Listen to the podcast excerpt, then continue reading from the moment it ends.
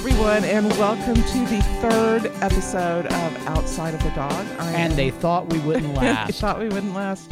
I am your co-host Sharon Herbeter, and you just heard from your other co-host Brannon Bowman. How are you? so is that the way we're billing this? We're co-hosts. We're it's not a host and co-hosts. co-host. It's co-host. Oh no, we are. This is we are we are equal in in every way on the podcast. Oh, on the podcast. on the You had to qualify it that I way. did. I get it. did. Okay. I won't I'm be. I won't be preaching the sermon this Sunday or anything. But but I am ready. If you are not able to fulfill your duties, I I'm ready to get up there and preach. Well, I don't know that you'd be the first Herbiter that I would ask to do that, but you'd be in the top two. Oh yeah. Okay.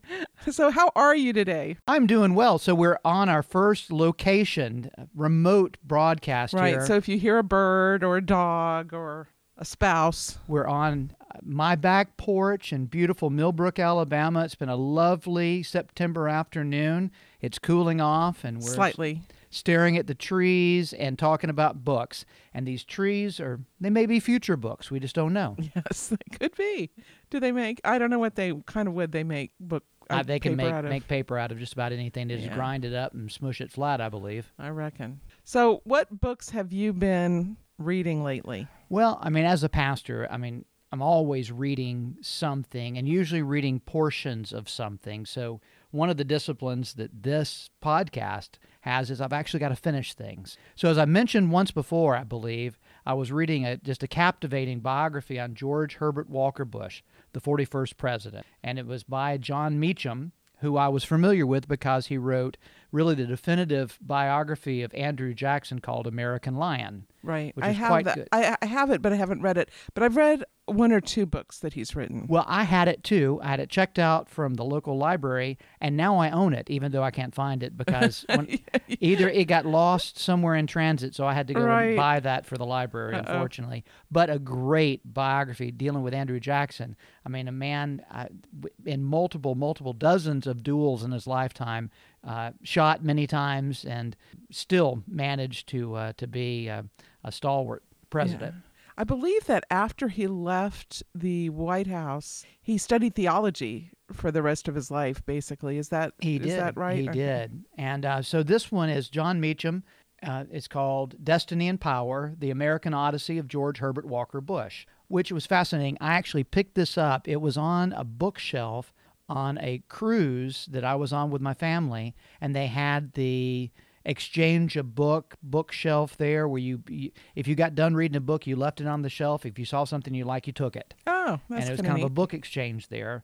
And it's a it's a it's a hefty biography but i just found it captivating. Uh, meacham writes so very colorful and he was given just unfettered access to bush's journals interviewing the family and and actually interviewing uh, the president before he passed Well, I have to ask you a question. Does he talk about? Does he tell the Vishnu story? he just mentions it in passing Oh, he does. Okay, He does. okay. He does. But that tended to be, you know, kind of a little personal anecdote of um, of several of his his close staff. Right. I the the backstory to that is after um, President Bush passed away, um, I read a tribute or uh, well a tribute to him by Christopher Buckley, who had been um, on staff at the White House, and um, they had been on a state visit to India. And the president was presented with a statue of the Hindu god Vishnu, and um, Vishnu. And I am not. I what I know about Hinduism, basically, I've already I've already told you everything I know about Hinduism. But um, apparently, this god. So if I'm wrong, you know, you can email me and tell me. But um, the the Hindu god Vishnu is kind of apparently the god who's basically in charge of all the big things in the universe and the world. And so after I and and so the staff decided that um, that this was the president. The president was like the Hindu god Vishnu, and um, so the the the president liked this and would he would they'd be on Air Force One and he'd grab the the um, microphone, that the intercom, and he would say, "The Vish is very pleased." You know, if the staff did something well or whatever. So I said to Brannon, "You know that well, that's you. Your your your job is to talk about all of the big." You know, important things in life, and so I call him Vish, um, regularly. Which Um, for a Presbyterian pastor is kind of an odd thing, but yes, but there you go. So I, it's not it's it's not the worst thing that people have called me, it's not the worst thing I've called you. so, even today. So, so- this this book was was a great read, uh, particularly because of really that time in, in my life watching. I mean, the the second Ronald Reagan presidency, his second term, was the first election I voted in as a oh, young you're man. such a baby. Uh, well, I am. But then, of course, following up with that, you had the uh, the first Bush election over Dukakis, and then the the second one where he was defeated by uh, by Clinton and Gore. And in watching all that transpire as a young man was fascinating, and and to watch the dynamics of particularly of a president. Now, I don't want for this podcast to be political, but it's an interesting time that you you had a president who was in the 90 plus percent approval rating following that that initial Gulf War, and you saw all that with with Powell and Schwarzkopf and all that went on, just this storm and what was the uh, the phrase uh, shock and awe, Right. shock and awe coming in and taking care of business and coming home, and the nation being proud, and you have a president at 90 percent plus approval rating. And, and nobody wanted to run against him. And so all that ran against him in that, that election, all the folks who were in the primaries, were the the future hopefuls. None of them expected to win, but there was some genius in that campaign with George Stephanopoulos and, and Clinton that that got uh, Yeah. Bush defeated in, in that particular election. The read my lips and all that plays in, and Meacham pulls that out, but talks about really the the caliber of a man that he was. Right. His- And we, you know, this day and age, I mean, starting really, I, I guess, I don't know if it started with Obama, but in my lifetime, it started with Obama. It's carried over now into the Trump presidency, talking about being qualified to be president. And, and it seems like if there was ever a man who had the resume to be president, it was, well, besides the founding fathers, but he surely, he certainly did. I mean, he had done so much. Well, it's fascinating. Yeah, certainly the head of the CIA. He was also, this was an interesting little snippet. He also had every occasion just to have career killing events take place. Like he was the head of the, the Republican National Convention during the time of the uh, the Nixon impeachment and resignation, and then the Ford pardon of the president. So you had all of that turmoil going on in the Republican Party, and he was at the helm of, of, of all that was going on. He was actually brought in to hopefully do some damage control in that. Right. And then to become very reluctantly President Reagan's vice president. They campaigned to be the front runner in that. Right, and I President- remember the voodoo e- economics. That's and it, It was a bitter. It, it was a bitter primary. That and, one was. and Mr. Bush, President Bush, was uh, he harped on the the age issue with President Reagan, which by Meacham's account, uh, Mrs. Reagan, Nancy Reagan, never really got over that. But they became President Reagan and Vice President Bush became very trusted allies. And the one the one anecdote I'll share from the book just really solidified that with me is as I'm reading this, it was the time when the president was shot. President Reagan was shot, also when James Baker was shot in that, and that they never invoked the uh, the Powers Act, where where the vice president actually became the president, but they said, Vice President, you need to get back to the White House immediately. He was on Air Force Two. They rerouted in the air, heading back to uh, to Andrews. Uh, they're heading back there, and they said, what we'll do is we'll have Marine Two pick you up, and we'll deliver you to the South Lawn. And the vice president said, oh, no, right. I remember this story. that's not going to happen. Yeah. They said we need to get you back fast.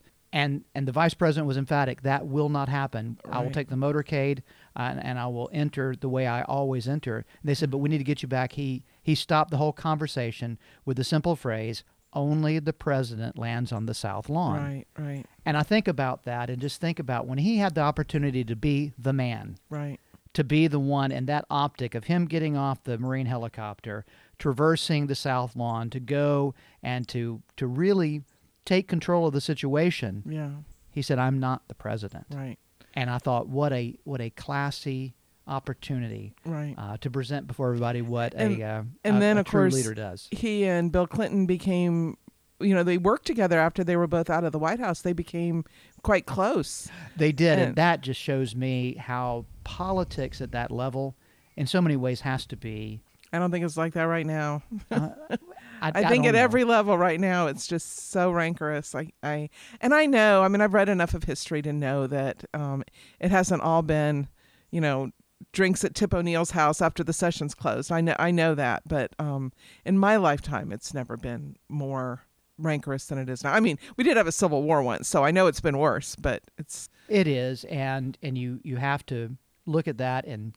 and ask yourself how much of that is posturing for the media and the press and galvanizing your base, and both sides realizing I have to view it sometimes like the good old fashioned professional wrestling where you have the two behemoths out there just yelling at each other, fake fighting in the midst of the ring, Right. and then when it's all said and done, they go out for beers afterwards. yeah. I have to think there's a lot of gamesmanship in the whole process. But I thoroughly enjoyed reading this book because of the way Meacham writes. He was he he out he outlined the history very well, but he presented wonderful anecdotes. He really presented uh, the president in really the fullness of his life. I mean, he was a a, a, a decorated pilot, was shot down, rescued at sea. I think it was the youngest. Um, He was. pilot, He was, and was uh, was shot down. Unfortunately, his he lost his crew, but they completed their mission. So a, a remarkable story there, as well as you know his time as vice president, his time as president, and even since then, uh, a family really being um, an incredible dynasty in many ways.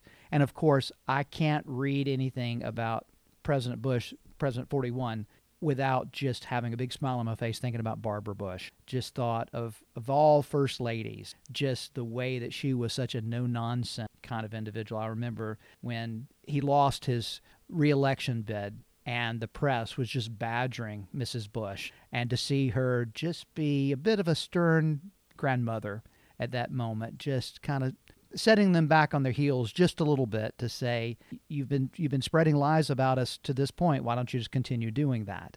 And with a with a bit of a, a gleam in her eye and thinking she was always her own woman but just always had a great fondness for miss but it was it's a it's an incredible book. It's a, a lengthy book but like the the biography we talked about last week the uh, the last hundred pages or so of this are just ex- exhaustive notes and references that this is just such a well researched book, full of interviews, excerpts from the president's personal journals, and, and all of this. And Meacham really did his homework to make this book come to pass. I'm I'm reading a biography now too, and it's a Dorset. It's like 800 pages. It's um, the it's Alexander Hamilton, the one that um, Lin-Manuel.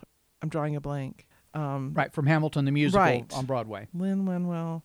Ah, I have to look it up. Anyway, the one that he he read and then decided he wanted to do a a play, a musical based on um, based on John Adams' like Lin-Manuel Miranda. Ah, Miranda, yeah. Can't believe I I kept wanting to say Hernandez, and I knew that wasn't right. Anyway, so I'm reading that, and I am Kindle tells me I'm reading it on my Kindle, and Kindle tells me it is um, that I'm about 18% of the way through, so I've got a ways. It it's it's very readable. He writes it in a very narrative style, but um, it's just it's just long. I thought about that the other day that the whole issue of reading on a Kindle, or as I'm holding right here in my hand, I've got my little iPad mini that I do my reading on. Now, the Kindle uh, Paperlight. Yeah, the paper white. Paperwhite Mhm. is is what Carol has, my wife Yes. has, and I know that you recommended that when I bought it for. The one thing I don't like is I don't have the sense of accomplishment just looking down and seeing a change in percentage at the Uh-huh. bottom of the screen. That you do when you see the so bookmark much as moving. seeing how, how far the bookmark Right, moves right. as you actually are flipping through pages. Oh yeah, yeah, that's true. So, but you're reading something that's not a very new story. Well, I, I yeah, I just I finished um, the Odyssey by Homer. It's the second oldest extant work of um, Western literature. So um, it was wri- written, we believe, in the eighth century BC. So yes, it's very old. And the funny thing is, you know, I've been thinking a lot. Well, I've been doing a lot of things. I uh, a friend of mine on Facebook suggested I read a um, or listen to or watch. It was a YouTube video. It was Ray Bradbury, the science fiction writer, right. um, giving a talk at a college in California uh, to um, pros- prospective writers, and he had some advice for them. And the, the advice we've called it the oh I didn't call it somebody else called it the Bradbury Trio, and the idea was for a thousand days. Every day you read a poem, a short story, and an essay. And um, so I've been doing that and um, it's been a really i'm only I, like i think today is day 15 so i'm only well maybe more than that but I, i've just begun basically and i don't read um, a lot of poetry i don't read a lot of short stories um, essays are more common in my life but um, i don't read there are certain essays that i that are on my list to be read like things like the federalist papers or um, I've heard that there's some collected essays of T.S. Eliot that are really worth reading, and right. and I would probably never have gotten to those. But if I have to read a thousand, I am more likely. In fact, when I finish the book of essays I'm reading now, I'm going to go to the Federalist Papers. So, so I'm really enjoying. I'm I'm enjoying that. And the book of essays I'm reading now is a book about books and about reading. It's called A Passion for Reading. Right. And it's um it's made me think a lot about reading and about books and about um, why read the things we read. And for a while now, a number of years, I've been restricting my reading, not 100%, but probably 80%, maybe even more to really good things not nothing that it would be nothing that's here today and in 10 years will be on the remainder shelf nothing like that and and i've been thinking about why I do that. And one of the one of the things that's come that's become clear to me is the more you read really good things, the less tolerance you have for things that are not very good. Right, and but like we talked about before, that I take a little bit of a different perspective on that in that it's kind of like exercising that I would prefer that people would read something light than nothing at all and to think about just because I may run 10 miles a day, which I do not, but just because I run 10 miles a day doesn't mean that if I also, you know, walk down the street and back just to stretch my legs and to get my pulse up just a little bit, that's not a bad thing. So I would say and that was something my mom always always talked about as a librarian, particularly instilling a love of reading in young people is don't always press them to read the hardest, most strenuous, or the most productive things. Like my, my young nephew loves reading comic books, and he is he, he reads them voraciously. But then when it comes time to read for school, he's got the muscles to do that. So a little bit different perspective. Yeah, yeah. Well, there there's an expression that is um, life's too short to read good books. Read only great only ones. great books, right? And and that's and and I'm just talking about I, I am a lot more um, sympathetic to that attitude when when it comes to children, because you do want to. I am much younger than you. Yes, though. you are. You you do want to instill in the, in the beginning. Your your main I think your main goal with children and and and reading is you want to instill a love of reading, and I'm I kind I'm kind of whatever it takes in, right. in that in that vein, but um just for me personally, I I kind of want to I, I, guess extend the conversation, you know, that that began back in eight, the eighth century BC with Homer and and and continuing through you know through Shakespeare and Jane Austen and you know just some of the the great books that are still around for a reason. And one thing I've noticed in and I've seen you get as excited about a system to your reading yes. as the reading itself. Yeah, I know. It's, that's, that's kind of weird. This particular Bradbury system or the, right, the reading right. challenge of last year where right. you got through 5,000 books in three days or, yeah. or however Yeah, I, yeah, I do. I have, I think it's six lists. I'm, I'm, I, well, I can go through them. I, I started, I started, I started, I used to be a normal person. And, um, when I would, yes, I did he's looking at my husband. We do have an audience for this so. broadcast, so my wife and your husband both yes. in the uh, the, the peanut, peanut gallery. gallery. Yes. but I I used to, you know, you'd hear about a book that you wanted to read and you'd, you know, hope you remembered it and sometimes you would and sometimes I wouldn't and so I I decided to start writing down books that I wanted to read. And um, so I started with a fiction list. And then um, I came, then I then there were books that were not fiction that I wanted to read, so I created a nonfiction list. Then there are a bunch of theology and um, faith related books that I wanted to read, so I created which that could go under nonfiction, but I separated it out um, because I wanted to separate it out. And then I have a list of I decided a, a couple years ago that I'd, li- I'd like to read all the Pulitzer Prize winners, and so I made a list of those. And j- just the there's now there's Pulitzer prizes for everything. I'm just talking about the Pulitzer Prize for fiction. Right. And then I have a list of in 1999 when it was going to be 2000 and everybody was all excited about that. Modern Library, which is a publishing company that's been around a significant amount of time, they came up with a list of the 100 best novels of the 20th century. Right. So I want to I want I've got that list. And then I have a list of I'm listening to this great podcast called The Plays the Thing where they their goal is to go through all of Shakespeare's plays. Right. Yes. And so I've got that list. So I have all these lists and they're on spreadsheets on I mean, I'm really, I am my father's daughter when it comes to this. And I do, I get so much joy looking at these lists, adding to them. And, and, um, and so one of the things, and, and the way I created, like the way I created the, um, the Christian list was I went to seminaries, the, the websites of seminaries that I respected and admired, and I looked at their recommended reading lists for students. yeah, their pre-seminary reading So- list. and their exactly, and I got list, sure. and I, I didn't, of course, write down every single book, but I would see the same books on multiple lists and think, okay, that's a book I need to read. And That's how I um, began to assemble my library as a pastor. Was was looking at what do seminaries I respect all yes, insist on yes. being read. See, Sure. great minds think alike. So, um, so I and with the fiction list, that's probably the most fun list because I I have a wide variety of books on that list as far as things like the the Odyssey, you know, Homer and up to present day things that that people that I respect talk about a book they really liked and I and I may throw it on that. Well, I'm glad you returned to the book because I, I'm afraid that we could lose the trees for the forest. Okay. Yes. Then so, and, and I want to read I want to read you a quote. Okay. this is this is a great quote.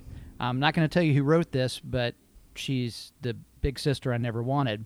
This is her assessment of reading the Odyssey. She asked, and this is all in uppercase, full capped quotes. Why does everyone not read this book? Why does not every child read it? Honestly, if I'd known what this book was, I would have read it to my son. But now instructing her son, you need to read it on your own. And I would not have gone the number of decades you've lived, I'm not going to divulge that, without having it under my belt. This book has everything monsters, check. Vengeful gods, check. Seductive goddesses, check and check. Faithful wives, well, wife anyway. Brave heroes, yearning sons, magic, riches, sea voyages, revenge, good guys, bad guys, a heartbreakingly faithful dog. Check, check, check, check, check, check, check. I mean, it has everything. And so then she goes on to commend the Emily Wilson translation and yeah version just of it because now. it's the only one i've read i i i do want to i i do wonder after reading that this the emily wilson translate okay little bit a background about um the odyssey it's it's basically the um sequel to the iliad so it, it, but and i am one of these people that is and it was written by the father in The Simpsons, right? yeah no Different And- Homer? different homer Okay. um, and it is um, and in the way I read things, I've got to read them in order. So for me to read the Odyssey before the Iliad is very out of character. But I so the Iliad and the Odyssey have been you know oh, to create my fiction list. It was like going to all these books you should read before you die you know lists that you can find online which a lot of them are just garbage but um but the iliad and the odyssey were both on my list and i um was always intimidated isn't exactly the right word but i just assumed they were boring because they were so old. And uh, and so i just never got around i mean my lists are longer than i'll ever finish so i just never i just never got around to reading those. But i listened to this other podcast. It's called the close reads discussion group podcast and they were going to do they were going to do the odyssey. So i thought all right that's a way to and and coincidentally um I have a friend who's an English professor, and he, at this exact same time, he's working on a book about the Odyssey, and he's working with a number of translators who have like Emily Wilson, who have who have completed translations. Emily Wilson's kind of made a splash. I think it's probably the latest um, translation, but also usually the translators are men. So that that's really why it made the big splash that it did is because there's some woman going into male territory, I guess. I don't know. But it um the the podcast is done by people who have read the Odyssey multiple times by multiple translators have taught the Odyssey and they don't seem thrilled all the time with Emily Wilson's translation. So it's the only thing I have to go on. So I can't really speak to what, what the best translation is. I'm going to ask them each of the people that were there were three people on the podcast. I'm going to ask each one to name their favorite translation but right yeah but the story is you know just like Brannon read i mean it has everything in it and so what is your favorite theme or what is your favorite portion as you read it. You said it's exciting every minute. Yes. Well, there are two things, and and the. The, spoiler alert, but the book's been around since the 8th century BC. So yeah, I think we're good. There, um, when when the, the, the story starts out, um, the the Iliad tells the story of Odysseus and his men going to Troy to do battle for Helen, Helen of Troy, and um, the Odyssey takes place with the, the, he. They're trying to get back home, and it takes them ten years to get back home, and so of course. Um, everybody everybody back in Ithaca where where they all started they assume Homer is I mean I mean Odysseus is dead and um, I mean, you know, it, logical thing. And his wife Penelope is being courted by a, a, a, rowdy band of, of suitors who eat her food and drink her wine and make you know hay and her i mean they sleep with her servant girls and it's just it's just like party at penelope's every night of the week and um, the son of odysseus and penelope is telemachus and he is he knows that the suitors really would like him out of the picture because they want to marry Penelope, get the power and the money, and because because Odysseus was basically king of Ithaca, and um, so it's just a bad home situation. And P- Penelope has um, convinced them that she can't marry them until she weaves a burial shroud for her father-in-law Laertes. Mm. And so every day she sits in her room and weaves on her loom, weaves this burial shroud for Laertes, and every night she unravels it.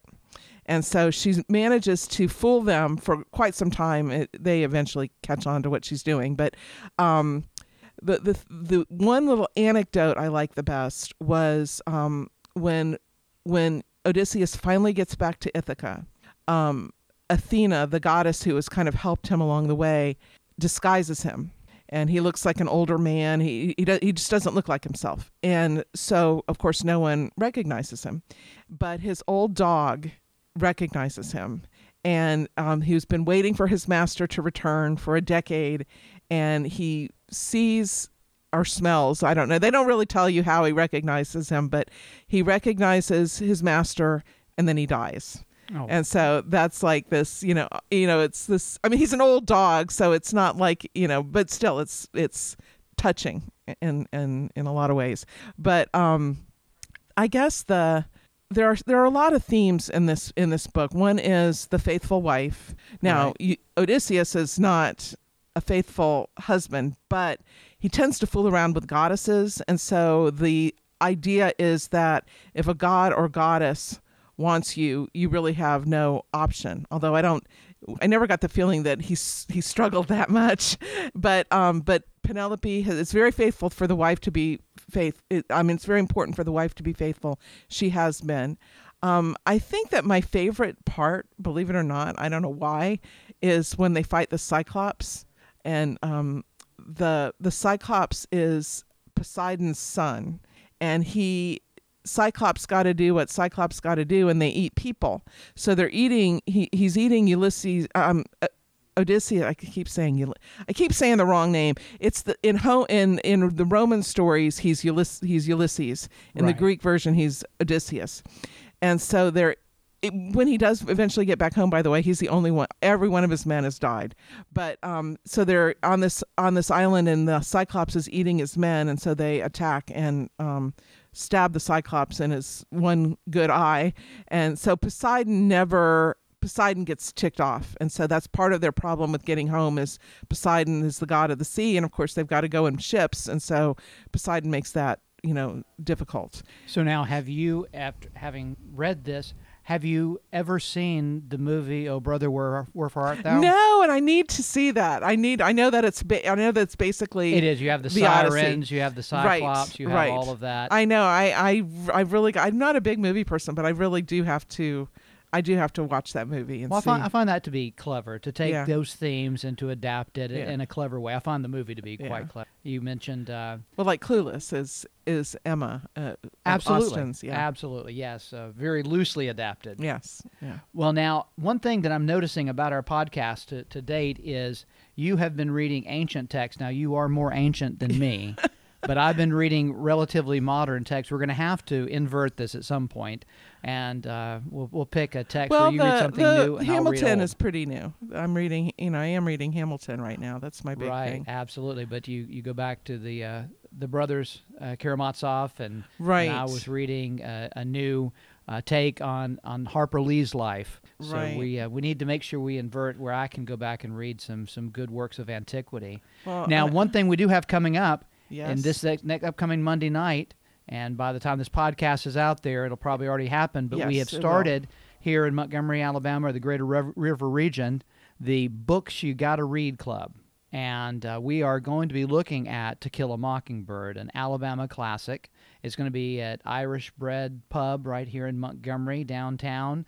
Uh, we're meeting upstairs. We've got a uh, a good group of people coming to talk about it, and we are going to be working to do uh, maybe a live update for the Outside of a Dog podcast uh, from the Irish Bred Pub to talk about both of us To Kill a Mockingbird, which ought to be a lot of fun. Yes, I I read To Kill a Mockingbird I, I, for the first time, probably a, not twenty years ago, but close, uh, more than fifteen, and um, well, maybe twenty, and that was the only time I'd ever read it, and I was reading it aloud to my son, so um, And it's a tough book to read aloud because Miss Lee does write very historically accurate the way that people would make reference uh, to uh, other individuals in that time using words that we do not Right. use in polite and I I always I was always a very because I would read Tom Sawyer and Huck Finn to him, and I, I always read what the the text said right. with the understanding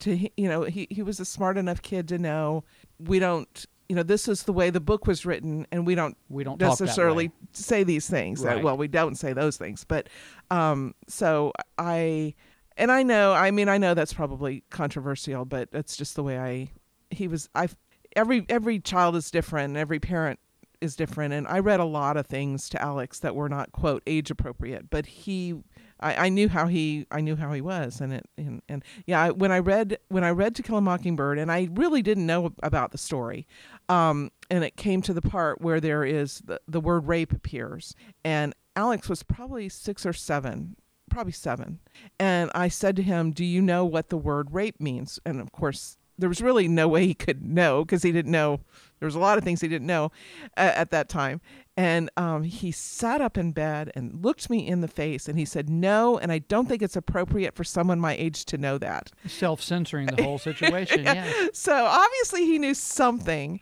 but i mean i was just going to explain it you know in a seven year old way a man is making a woman do something she doesn't want to do that was how i was going to explain it Of course, I And- like the way when Scout asked Yes. Atticus about that. He said, Atticus, what's rape? And he pauses for a second, realizing he's having a conversation with his daughter he's not wild about. And he says very simply, rape is carnal knowledge of a female by force, right right which is a very clinical definition of it, but got the point across. Right, right.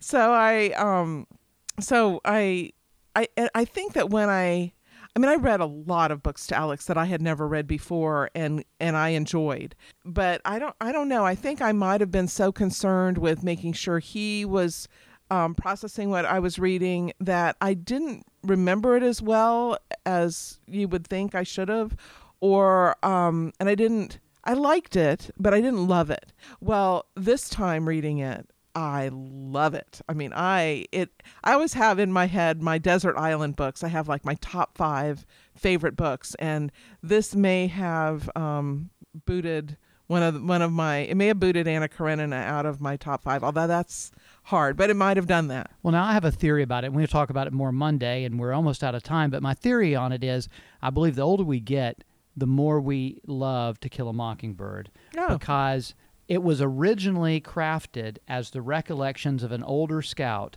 You know, the Go Set a Right, Watchman book right. that has recently been published was Miss Lee's first uh, submission for publication. And it was the recollections of an older scout, and their instruction to her, the publishers, were go back and tell the story from the point of view of the young girl. Right. And so it really is, still has that flavor of the reminiscences of this older scout, of this idyllic picture of her father in the midst of the turmoil of the 1930s in this little small town in Alabama.